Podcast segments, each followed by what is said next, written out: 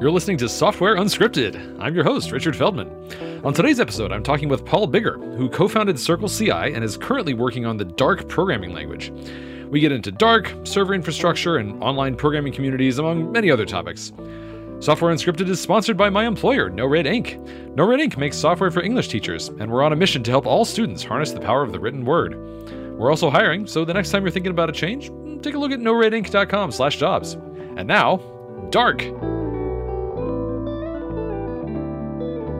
Okay, here with Paul Biggar. Paul, thanks so much for coming on the show. Really appreciate it. Yeah, thanks for having me. This is cool. Okay, so you've created the Dark programming language. For those who aren't familiar with it, uh, you want to just explain what it is? Yeah, so, so the idea with Dark is that uh, making software is hard. Uh, in particular, making cloud backends is hard. And so, like, what, what happens if we write down every single thing that's that's wrong and bad about making software, and we try to invent a way of programming? The major areas that we identified is like having to do cloud stuff, you know, infrastructure provisioning, even even stuff like serverless and IAM and you know all, all, all that stuff. It's just kind of hard setting up databases, queues, indexes, you know, all, all, all that. So you know, what what happens if that's like just easy?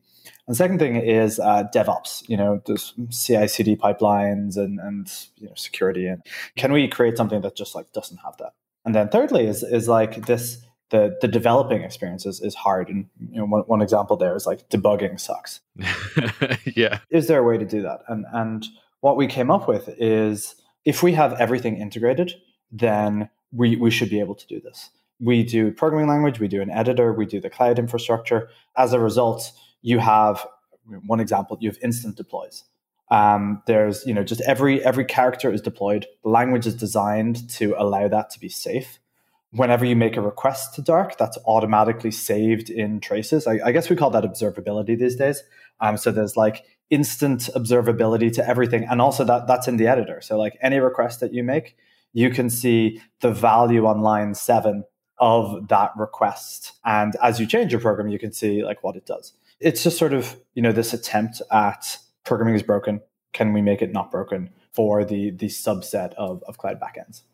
So Dark ships with an editor, and if I'm typing in the editor, I, I, think what you mean by like every character is deployed. It's like I'm typing into my editor, my Dark editor. So it's not like Visual Studio Code. It's like the, the one that ships with Dark. And as I'm typing, it's live deploying. It's just like darklang.com. You you know, it's in the browser. Okay, cool. So as I'm typing into that editor, it's live deploying everything I type. Yeah, every every character, it's it's you know saved to our database and immediately immediately available. So if you make a request and you just type the character, you know, you will get that version of it. Okay, so I'm sure you thought of this, but what if I don't want that to go out to production right away uh, because I made a mistake or you know I, I pasted my you know my secrets? There's a couple of different solutions depending on on exactly why why you want to do that. So you know, say for example, you can kind of divide programming into I'm making a new thing and I'm editing the current thing.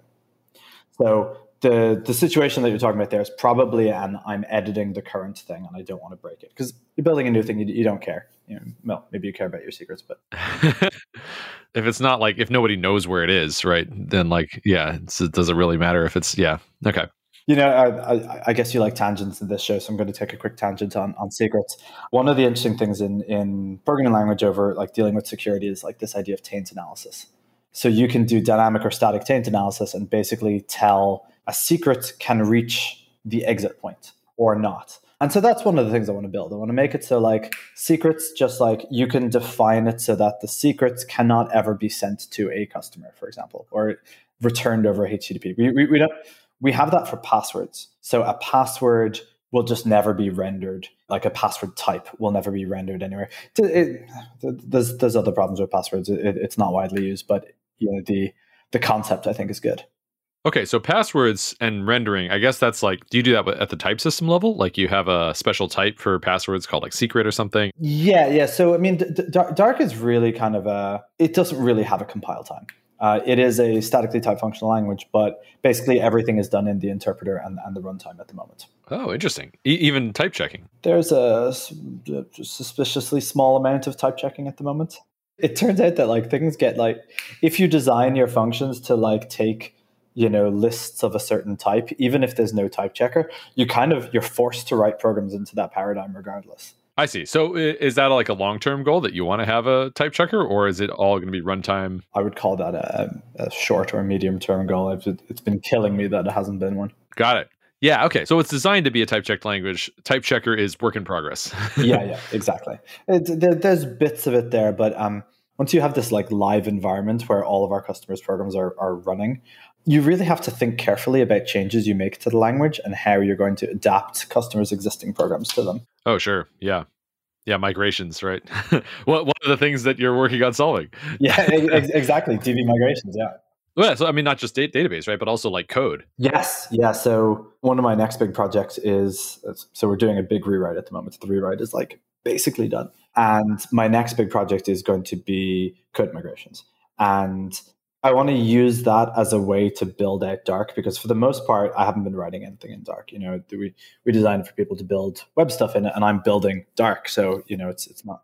So I I'm going to build this you know this migration tool in Dark, um, and whenever uh, you know, r- r- really kind of like yak shave with it. So like every time I, I, run into something, I will extend the language to support that feature and, and, and so on. The next one is just like renaming deprecated functions. In some cases, we've renamed functions without changing their functionality. So like, all right, let's let's go through every program in the database and just like switch it to the new name. Nice, simple start. That's cool. I gotta say, two two things that jump out at me about this that I really appreciate.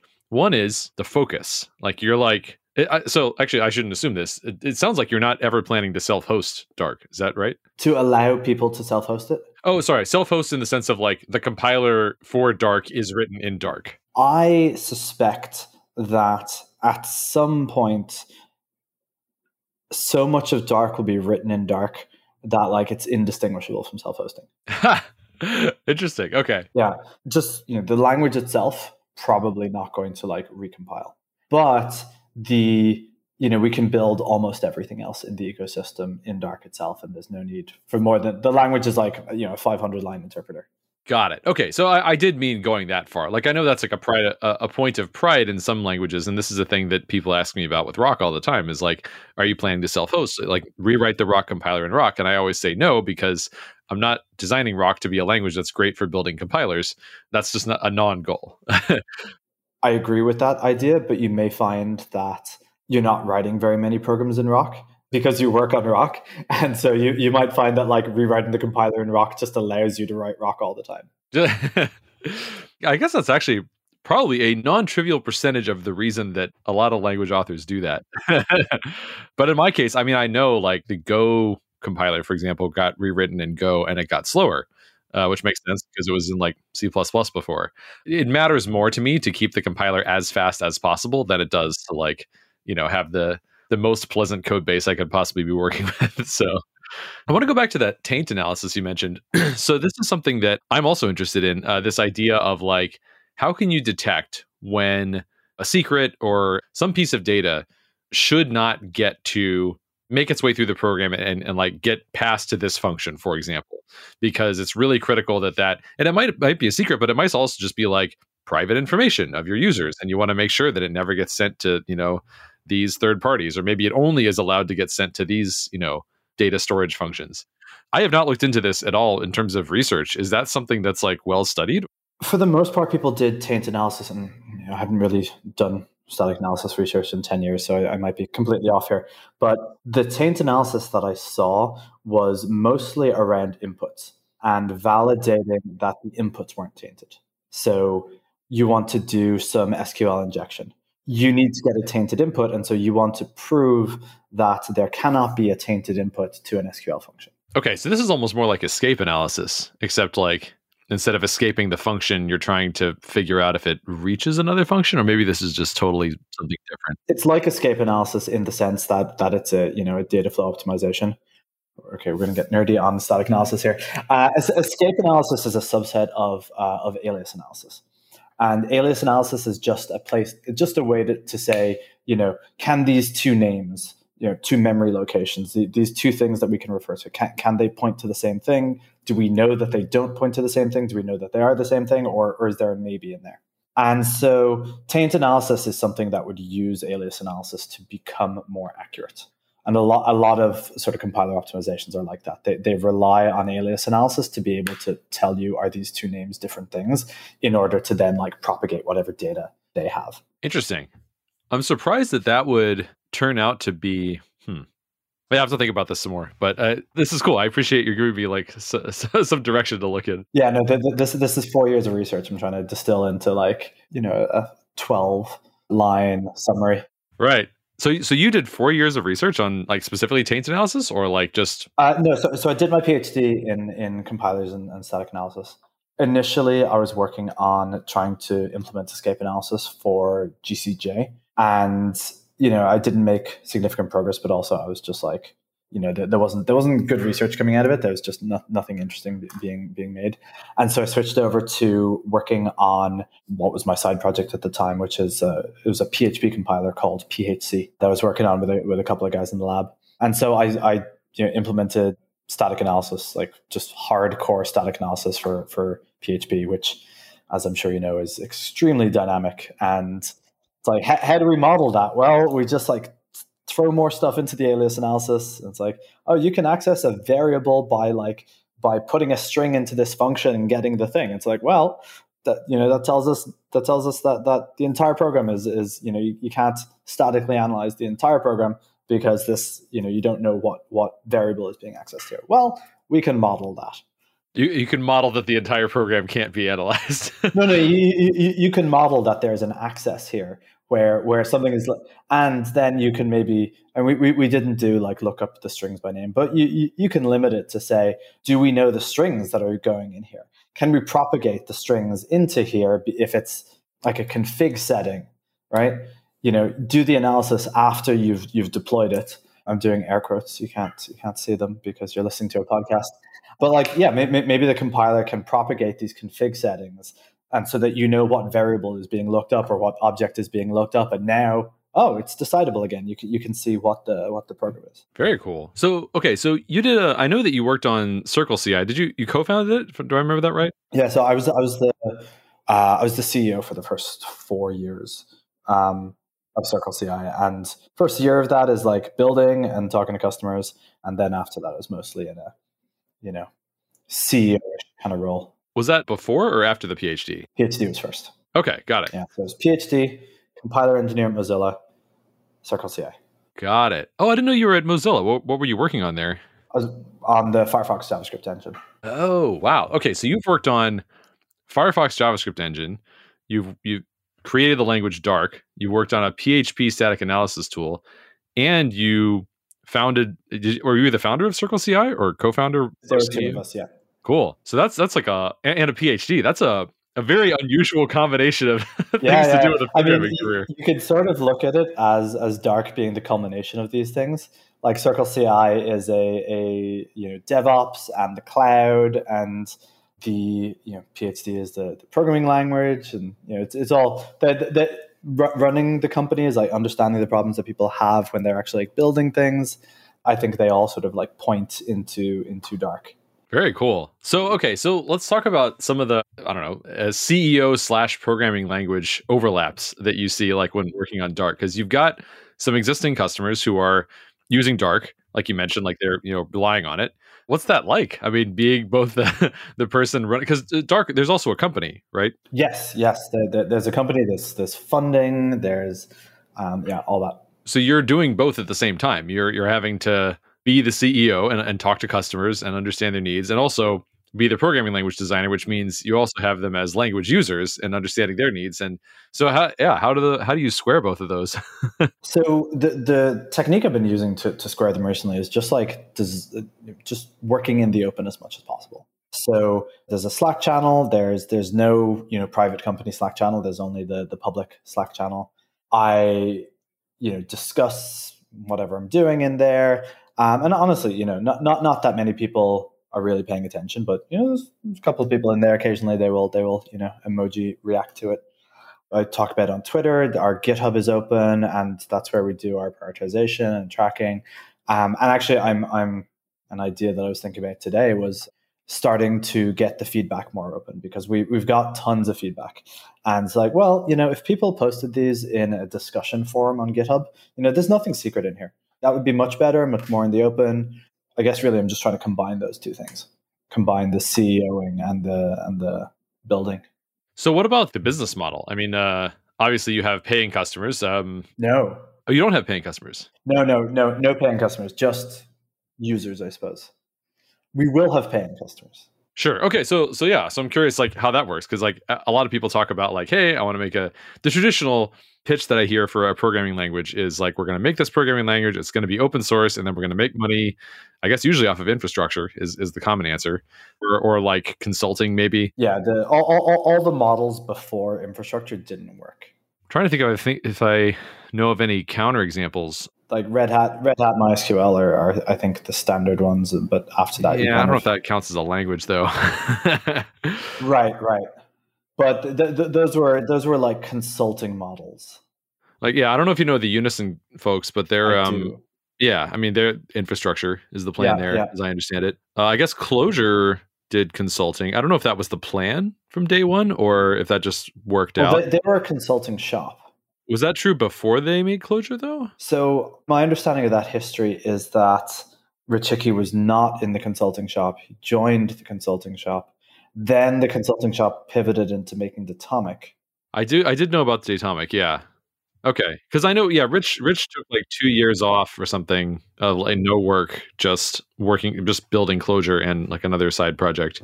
And yeah. So okay, interesting. I mean, that seems to have worked out for them. So I guess maybe that's the one example of consulting I can think of. So it sounds like you're you're, you're definitely going for the infrastructure route.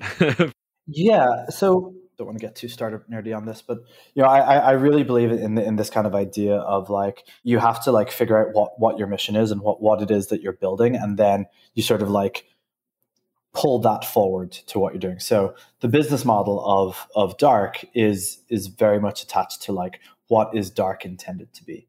And so dark is the easiest way to make software. It's not today. Objectively, not, but it will be. So what does that mean from from business model? Well, that means that the product has to be like this hosted thing. But also the product has to be the hosted thing, but it has to be our hosted thing. Like there, there has to be like one one version of dark running somewhere and not many versions of dark. Right. And also there has to not be AWS decides, "Hey, you know what? That's that's meeting with some success. I bet we could also make money off of that and undercut you." yeah, yeah. That's that's exactly right. And also, I mean, if you if you look at a lot of the discussions that are going on in the open source ecosystem at the moment, there's a lot of like, you know, how how do the open source people who build all the stuff that that companies are built on, how do they get paid? And you know, there's a very simple answer for that with Dark. It's like, yeah, you, you you pay us. It's a business. You know, the, right. the, business pays its employees. The the you know like I know open source is this like you know fancy new new sort of like communist way of doing things, but like the questions that that are being asked are are are often like very easily solved by there is a corporation and the corporation is paid and the money then goes to the workers. So you mentioned like open source. I, as I understand it, Dark is not open source, correct? Right, right. And th- this is all, all these things are, are, are, sort of why. I don't think that we could build the product we were trying to build if everyone was running their own version of Dark or if they're, they're their own instance of, of Dark or whatever. I think that just makes for a fundamentally different product. It also makes for like a significantly harder product to build. Right now, we're using like five or six or 10 or something different you know cloud services and saas products and, and that sort of thing to build it and so like oh th- those have to be open source now or, or you know some version of them that you know, so, so someone's going to have to make an open source version of Launch Darkly so that we so that that thing kind of feature flags or you know configurable out or something. It's just you know sounds like a nightmare. Got it. Okay, so so you don't. The, the plan is that it'll stay closed source and proprietary. So it is source available. You know, it's it's up on GitHub. You can download it. You know, technically, it is technically possible to download it and run it yourself, but you are not licensed to do that. I see. Okay, so it's it's a licensing question, not a uh, and I, I do fully expect that at some point someone will will make a competing version of Dark using the Dark source code in a in a place that does not respect IP because this happens anyway. Yeah, I, I heard about this with Zig. There was this guy who who did like a hostile fork of Zig and was basically not respecting the license and things like that. There was a whole blog post about it, not crediting the original authors, even you know things like that. Um, But what ended up happening, uh, I don't know, depending on the circumstances, supposing this did happen to Dark too, what they ended up doing was basically just like just telling everybody about it very loudly, like, here's what's going on. The person who did that ended up, I guess, not being able to successfully, you know, achieve their own goals in, in the light of all that, you know, coming to light. I guess it depends on who the people are in question who end up doing something like that. But there's definitely a, a very strong cultural component to like if your customers are programmers and programmers know about these things, you know, maybe it's not to say that like, you know, some people wouldn't still purchase this, you know, competing service that's uh, built unethically, but I mean, r- running dark is a nightmare. I wouldn't recommend it to them. But, uh, and honestly, if they contributed back, I probably wouldn't even mind. Well, I mean, like you said, right? I mean, the the whole purpose behind creating the language in the first place is that doing all this infrastructure stuff is really, really hard. Yeah, exactly. Yeah, yeah. And we, we talked a bit about the migration path earlier. One of the reasons I want Dark to be one instance of Dark is because we have every program that's written in Dark available in our database we can migrate it we can change the language we can do analysis to know how the language is being used and and what changes are safe and and that sort of thing. Right. Yeah that's really cool. I remember that uh, feature flags are a pretty big part of how you do migrations. I, I seem to recall some something a mantra i'm maybe oversimplifying a little bit but it's sort of like feature flags like solving a ton of problems not just the ones they're usually solving every problem is solved by feature flags. Yeah, so I'm, I'm curious, like, what? How did you uh, end up there? I spent a lot of time thinking about continuous delivery. You know, working on products that were continuously delivered, and, and where you, you know, you, you want to release something, but you want to release it to one user first, and and that sort of thing. I also did a podcast um, with like 50 episodes called "To Be Continuous" with the CEO of Launch Darkly, Edith Harbaugh. Is there any relationship there, by the way? Launch Darkly and Dark? Is this naming coincidence or? One time, Edith like said like, "I can't believe you named your company Dark." That's that's like, and I that was the first time it occurred to me that that the word Dark was in both. Oh, really? Okay, so so it was completely independent. Like, no, it wasn't planned. I mean, I was certainly aware of of Launch Darkly, but I was naming it after like Dark Mode. Ah, okay, okay. Yeah. Got it. Yeah, I was I was looking for a name where people would read my essay if I emailed it to them. when I came across Project Dark, I was like, oh yeah, people will read that for sure.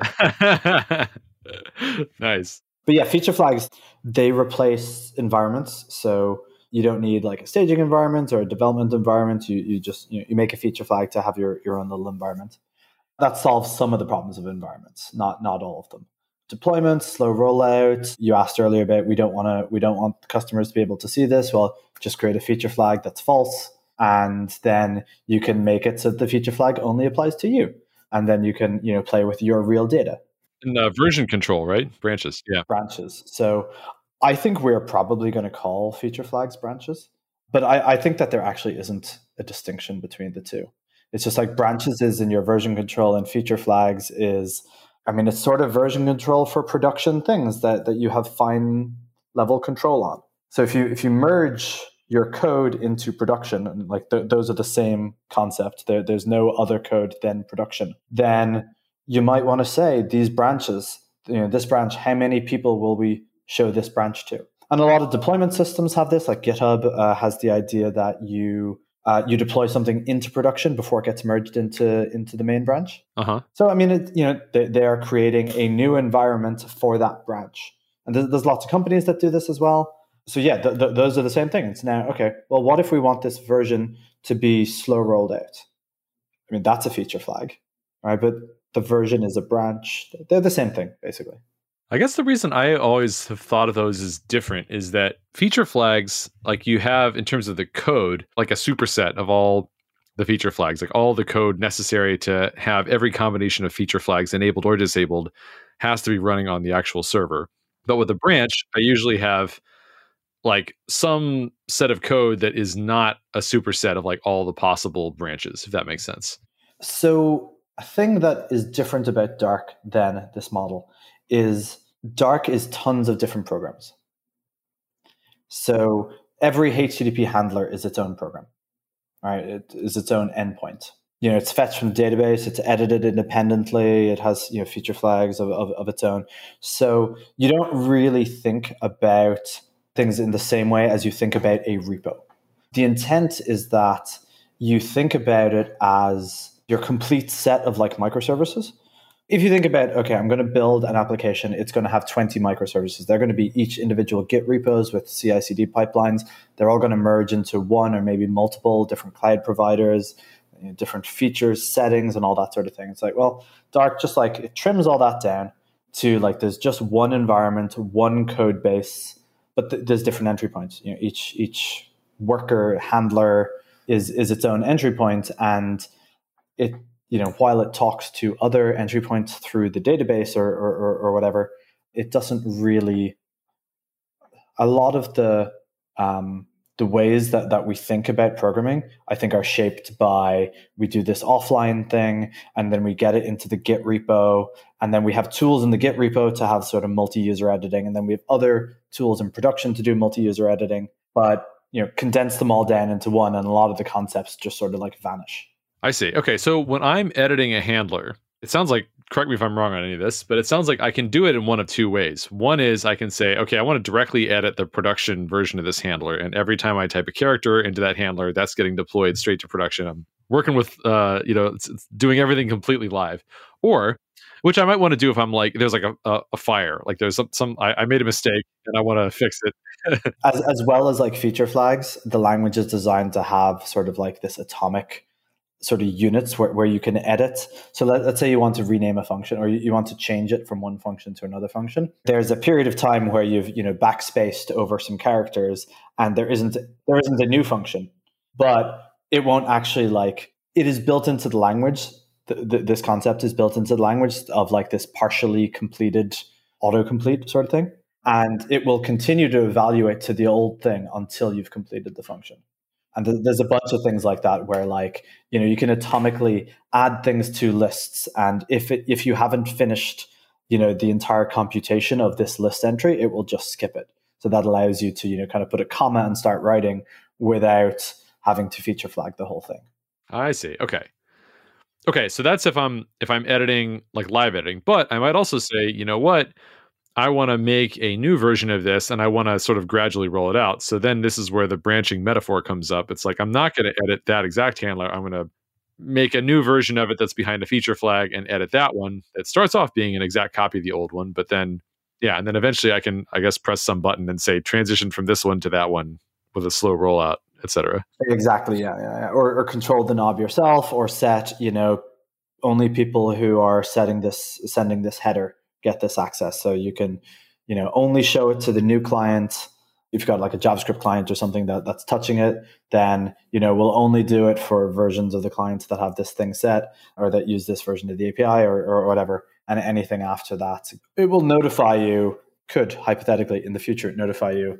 No one has made a request to this side of the feature flag in 24 hours. You know your deployment is complete. Got it. So okay, this this is a very cool pitch the second thing that I appreciate, I know I said there were two things a long time ago. One was the focus, the other is the ambition, because these are really, really hard problems. And I'm very impressed that you're taking on like so much scope because there's there's so much room for improvement there.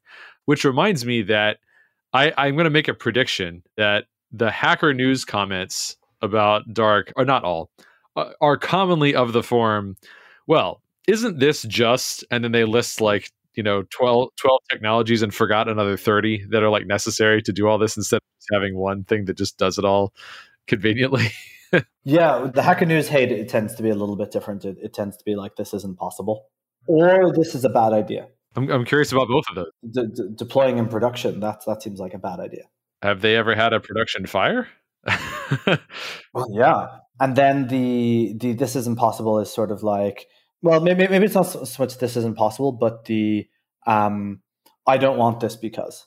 Um, so, and that's frequently, you know, I want this, but but I want it for Python. I want this, but I want it for my own cloud.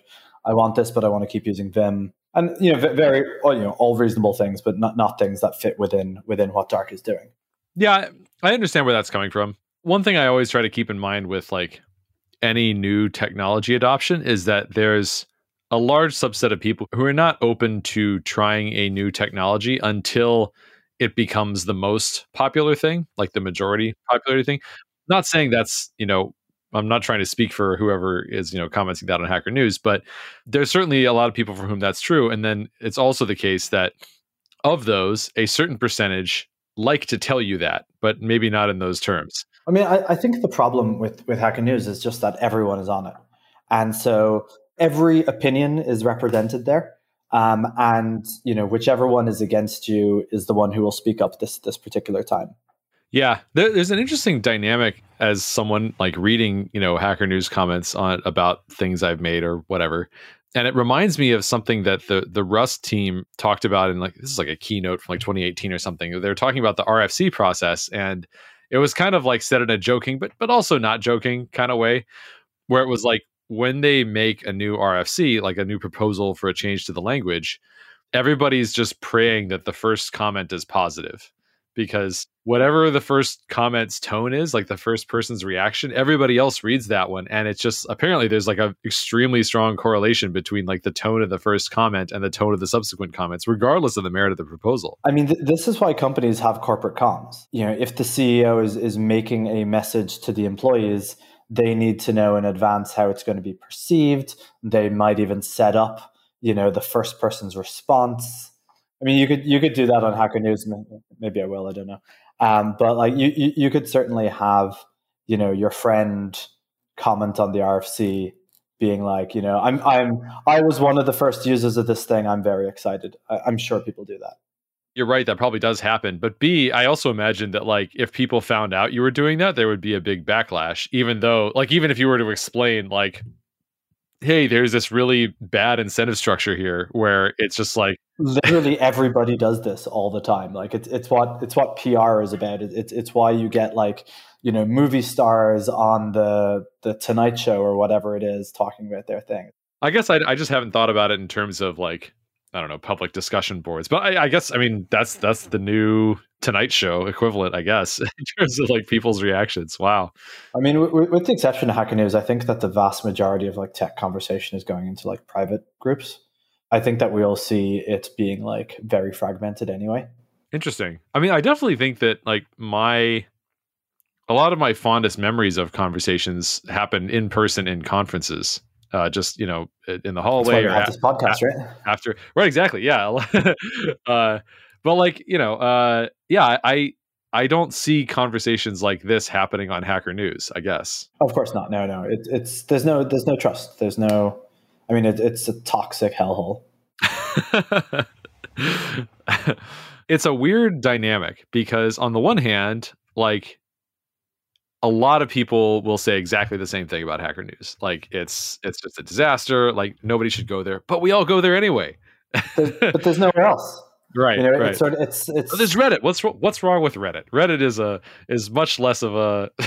I mean, Reddit is is a great example of like how you can do communities better because there's there's not one programming community right? There is you know there is the programming one it's, it's the biggest but there's there's hundreds of programming communities and they all you know very often your your topic overlaps like 10 of them and two of them won't bother to discuss it because they're not interested or you know two of them are are dead and you know one of them loves it one of them hates it you know one of them has an ethos where you're not allowed to talk about it in that in those terms.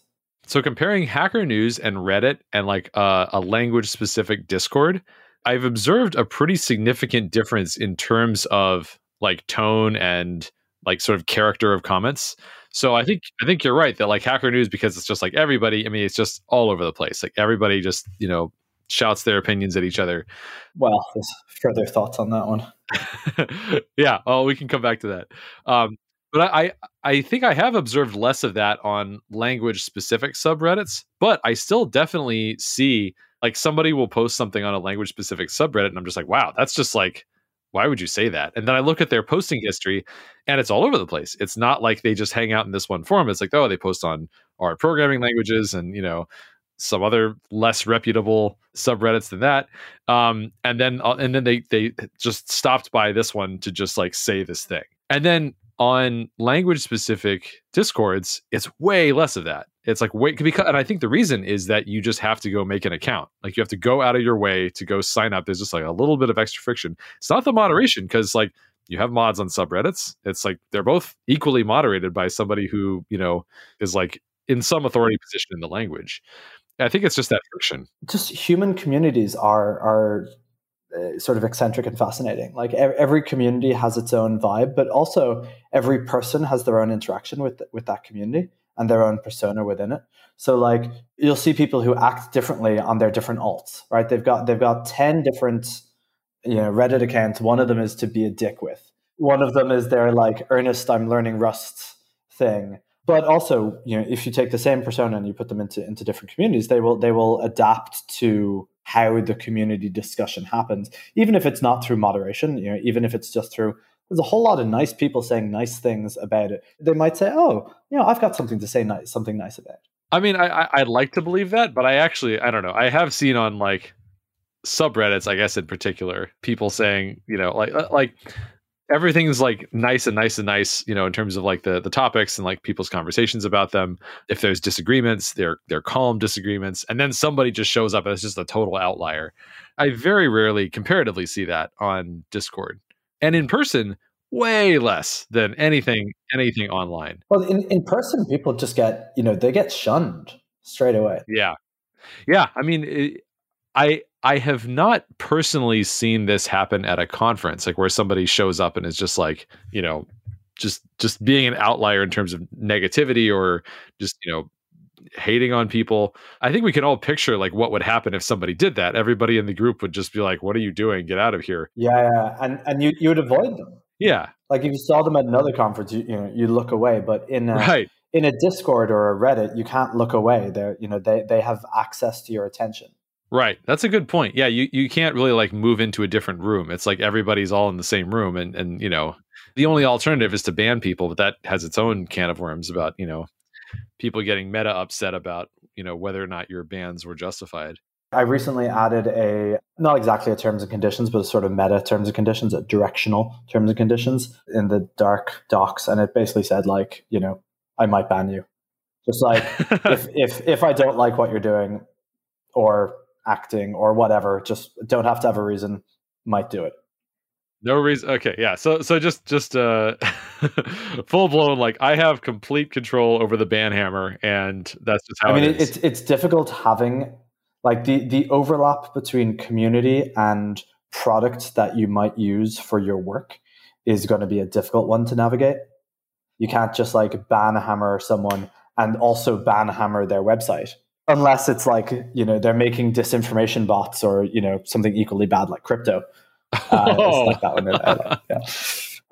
I am actually going to ban crypto. Ban. Just so like, what does that? You can't use dark crypto? to build crypto things, and I, I might, and I might, uh, I might throw a couple of um, you know, firewall rules to uh, to certain APIs, that sort of thing. Haven't haven't really thought about it exactly, but I don't, I don't want there to be a significant overlap between like dark and crypto. So why is that? Because uh, crypto is a scam lots of reasons why I think this in ma- many like multifaceted reasons, but like summary. Okay, so it's it's purely a, a personal moral thing. It's not like a, there's no technical like reason why it would it would have like bad patterns or anything. I mean, there, there, there was a you know, every every CI company deals with uh, crypto miners, for example. Oh, sure. Dark isn't a really good way to do crypto mining because you'd have to write the thing in Dark, and it's an interpreter. Like you might get you know one thing. Also, I'll notice immediately that that my entire cluster has you know spun up ten times, and it's all you know doing this one thing but yeah, I, am not I'm not too worried about that. Has anyone tried to do that yet? Like on dark? Yeah. No. Crypto mining, yeah, because they'd have to write the algorithms in dark. That makes sense. oh, sense. yeah, yeah. I mean, I think it'd be very hard. Got it. I also think we. I don't know that much about crypto, but I imagine that they're not just using a HTTP protocol, which is all you can use in dark at the moment. Yeah, I, I also don't know. So changing topics briefly. Um, so uh, I remember reading a blog post about you deciding to rewrite Dark in F sharp, and I'm sure that people have asked you this before, but the most popular, if, if, if people say I'm going to rewrite it in X, X is these days usually Rust. That's like the most common thing to rewrite a thing in. Obviously, you considered that, but I'm, I'm kind of curious, like what, what your thought process was. Like, what are the the pros and cons? Why F sharp? You know, it's funny. I was just on a podcast the other day. I was on uh, Rustacean Station, which probably won't be published by the time we do this. But you know, talking about this this exact thing, it's like they're they're Rust. It's like why didn't what? Uh, I was going to make that sound much worse than it actually was. It's like we are we are curious. You know, everyone wants to rewrite in Rust. Uh, what you know, what, what can the Rust community learn from this? So the conclusion, I'll take you right to the end, is that it wasn't a good fit for how I want to write stuff in the future. And by that, I mean that a high performance language is useful, but a high level language is very important at the moment. And so F sharp is a high performance, high level language, and Rust is a high performance, low level language.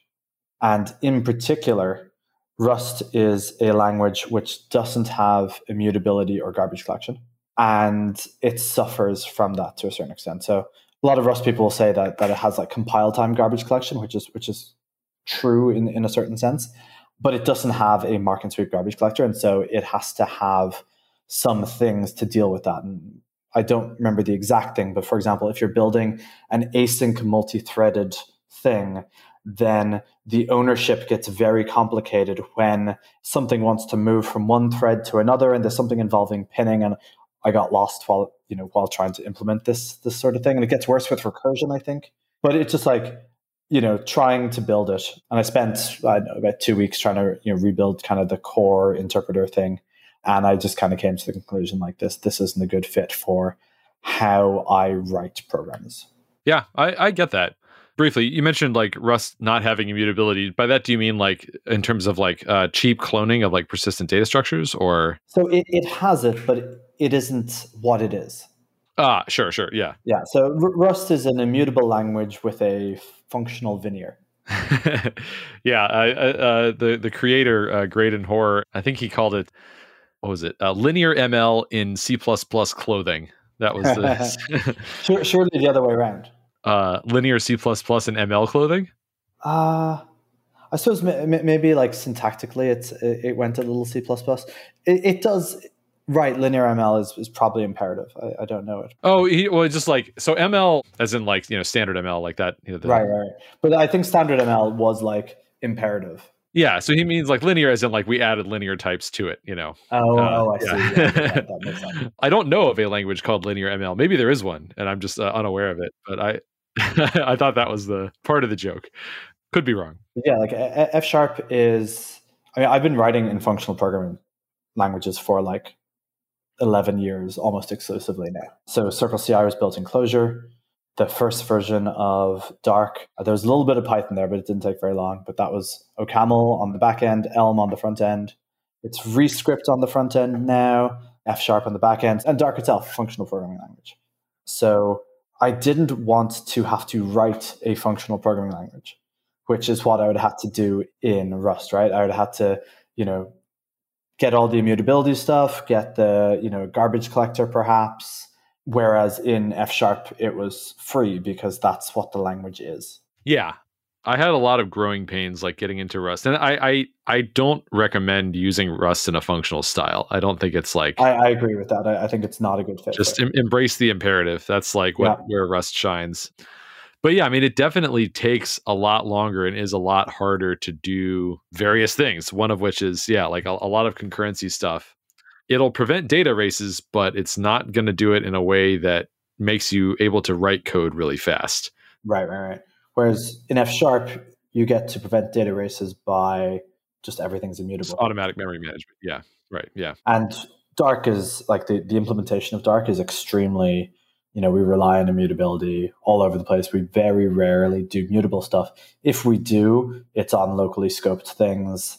Um, there's no like global immutability anywhere, except maybe initialization. Got it.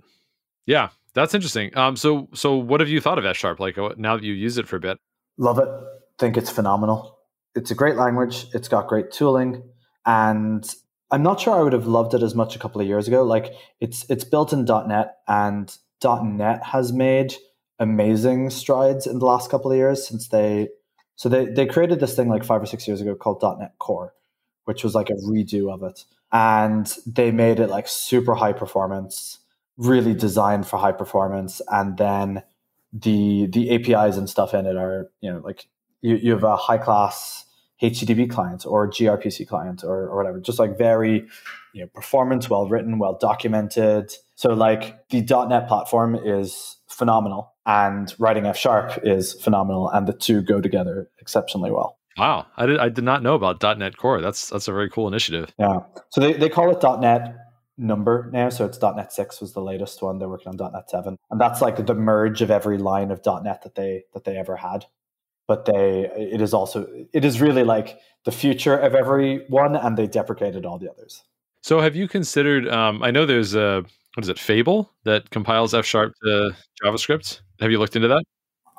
it's it's it's too much at this point to, to rewrite the front end as well. Okay, fair yeah. enough. I already rewrote the front end from Elm to re, to ReScript, and you know, just I, I don't have the the brain to um to rewrite it again. But especially because when when we switched to ReScript, I kind of thought that there would be this like this merging of the code bases that we'd have the back end written in OCaml, the front end written in in what at the time was called ReasonML and that we'd be able to share types and code and we just we just never did because there was they have like different life cycles different you you use different types on the front end and the back end even if uh even if they're like conceptually the same type.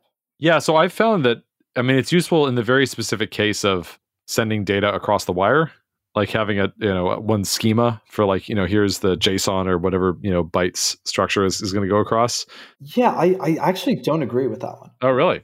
Okay. Well i suppose it depends how you use it. So like it, it's it's useful to have you know to know that these types are exactly the same but i have found that i make types for apis that are separate than the types in the runtime and i will so I, I have like multiple types for every concept. There's the one that gets serialized to database. That's the one that's used in the runtime engine. There's the one that's used to talk to the API. Because you have to version the APIs, right? You, you, you have clients. Clients survive weeks out there. Your data, your backend changes immediately. So like you can't just use the same type on the back end and the front end, but you can say, all right, this is API v1 type, this is API v2 type, this is API v3 type, and you can have like the communication between them. But it doesn't save you as much as it would if you could conceptually just use the same types on the front end and the back end. I see. I think candidly, a lot of people just don't bother making their clients and servers backwards compatible across deployments. And so just clients, if they're old, they break. And then that's just how it is. But I mean, kudos to you for actually thinking about that. I mean, if you're building a programming language for continuous delivery, then these ideas are just like you spend a lot of time on on this sort of idea. That makes sense. Cool. Is there anything else we should talk about that we haven't covered already? I mean, I, I feel like we could nerd out about language things uh, for for hours. Yeah, probably. probably. I'll have to do another episode. yeah, yeah. Oh, you know, actually, I did I did want to ask uh, a little bit about Roc. Um, I, I, I, don't know if your viewers uh, do they get exposed to this every week? Uh, I would say often, but but not every time. Well, I, am I'm, I'm curious. Are, are you working on it full time? Like, is this your full time gig or is this a side project? It is now. Uh, it has been for about a month. Full time. And is it, is it going to be like financially sustaining at some point? I don't have a plan for it to be self funding. Um, in the sense of like when I created it, my plan was just to always have it be an all volunteer thing and to to have unlimited runway by virtue of the fact that nobody was you know working on it full time. But subsequently it's turned out that there is more than one company that is so interested in using it that they want to fund it to, just to have it like arrive sooner. So now there's me and, and one other person. I'm working on it at NoRedInk, and uh, there's somebody else working on it at a different company. Uh, they haven't done an announcement post yet so i don't want to like steal their thunder but we've both been working on it for a month full time oh so, so, so NoRedInk is is paying you to work on it? Yes. Oh oh i thought i thought you had sort of quit and were working off savings or something. No no no. It's always interesting to to see you know people who, who go work on these on these passion projects and you know they have families and they have to explain to their families why they're working at 50% salary or no salary or, or why their savings should be spent on on all of this.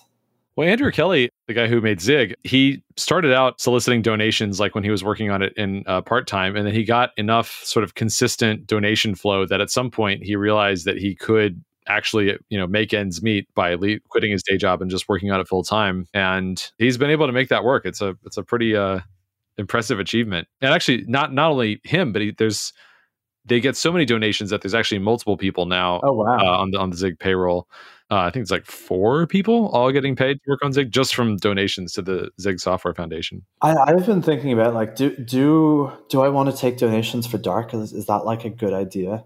I don't know. I mean, if you have a business model, like it seems like that's um, probably a more reliable way to have funding in the sense that you know donations like people can change their mind at any time. But you know, if somebody's like built their business on the thing and you know th- they're happy with it, like they're they're probably going to c- continue being a paying customer as long as they're still happy with the product. Well, my, my sense is that it's not. You know, it's going to be maybe a couple of years, maybe many years before people have built something where there's like so much infrastructure that that we make money from infrastructure costs. I see. And so I've been I've been playing around with you know what what if we what if we just had like a GitHub model? You know you can, you can pay us seven dollars or ten dollars a month or, or something like that, but then you know you, you don't want to block adoption. You don't want to you don't want people to have to so there has to be a free thing. And so then yeah may, maybe the the maybe it's free and like you can also pay seven dollars and that's sort of a donation but also maybe if we're going to do that we should just like lean into these existing ecosystems of github sponsors or or patreon or, or whatever where, where people can you know already do this. Honestly like I, I donate to a couple of different you know software things that i use and like so i don't know what the how much you would get from doing that but i mean it's probably pretty uh, low friction low cost to try it out. Mm-hmm. yeah that's true. I always put big requirements on myself for these things and you know i should just like I should just put a link up and see if anyone else. See what happens.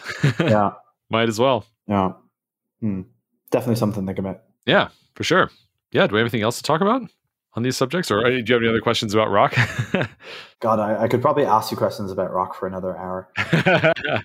why did the companies who are excited about Roc? Why are they excited about Roc? And what do they want to do with it? In both cases, servers, but not in the sense of this is definitely not as ambitious as as what you're doing with Dark. It's more in the sense of wanting a. I mean, like let's say like at NoRedInk, obviously we already have like a whole lot of deploy infrastructure and stuff that we've already set up and are very invested in. So we've been using Ruby on Rails for most of our backend for most of the company's history. At some point, we decided like years ago that we wanted to move away from that. We weren't happy with it, and we looked around for like what could we move to. And the thing that seemed the best was Haskell. That seemed like the for us that had the best trade offs.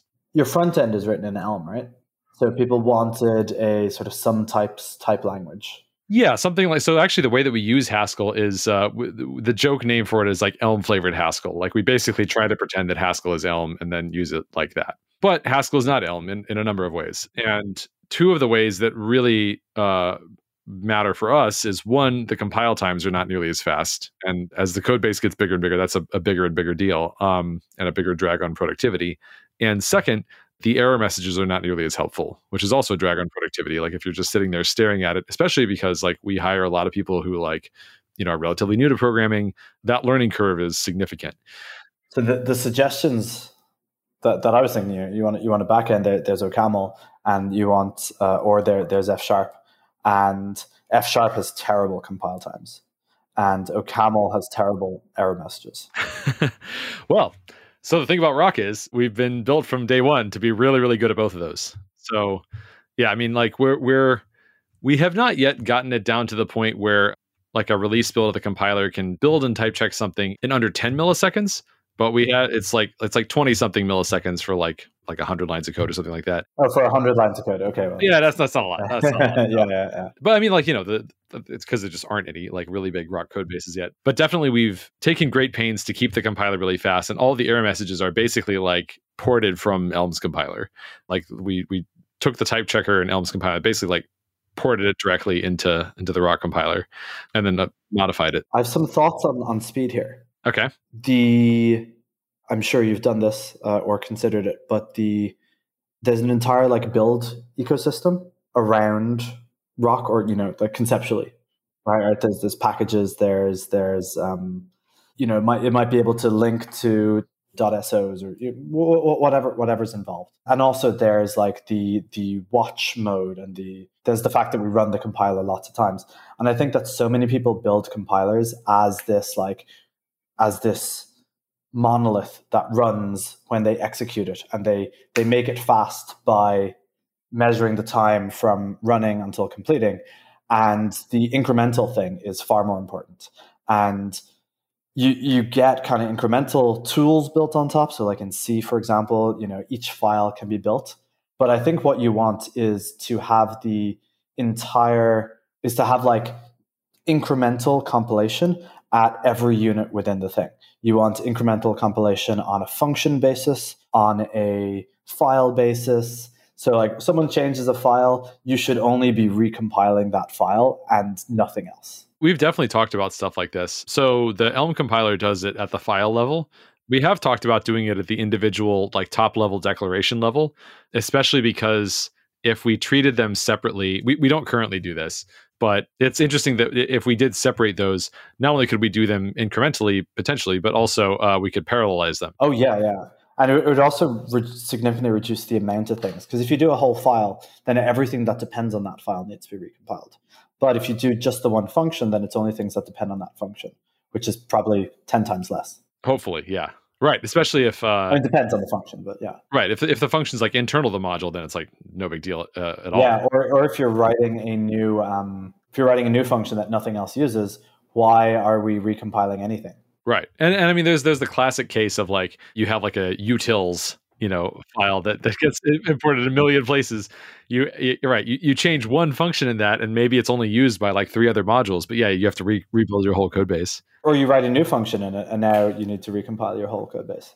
Yeah so definitely this is something that's like very much on our radar in part because of incremental batch builds but also because like we want to also ship an editor with Roc that's designed to be out the box like a really nice experience and that's part of the reason we've been thinking about like individual top level declarations like if you're editing in the editor like well we just we know that there's going to be just like which one you're editing right now. So within the current file we don't want to have to rebuild the entire file every single time you make a change to just one definition.